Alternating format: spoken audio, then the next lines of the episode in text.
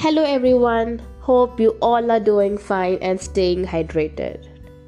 In the past few days, I have come across a few questions like Hey, so what do you do in a therapy? Oh, so you make people feel better by listening to them? How long does a therapy work? And so on. So, I thought this time I'll talk about what is a therapy.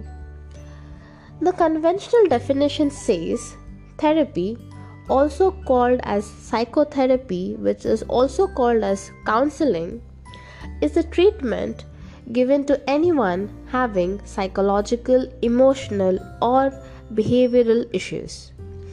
Anybody and everybody of all age groups, irrespective of their caste, creed, religion, sex, socioeconomic status, gender, can seek therapy.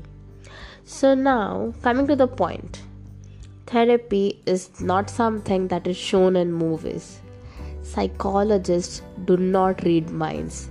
Therapy need not have a linear structure. It's different for everyone, though the true essence and framework of a therapy remains the same. In simple terms, if you have any mental issue or any emotional uneasiness, you go seek help from a therapist. Now, the therapist will not give you a one word answer, nor will the therapist tell you, like, yes, do this, do that, don't do this, don't do that. No. What essentially happens is the therapist will make you aware of number of options and will make you think in different perspective from different angles to resolve your problems. The therapist will show you the path ultimately it's you who needs to choose and walk on it. Also how is it different from talking to your loved ones or any close friend?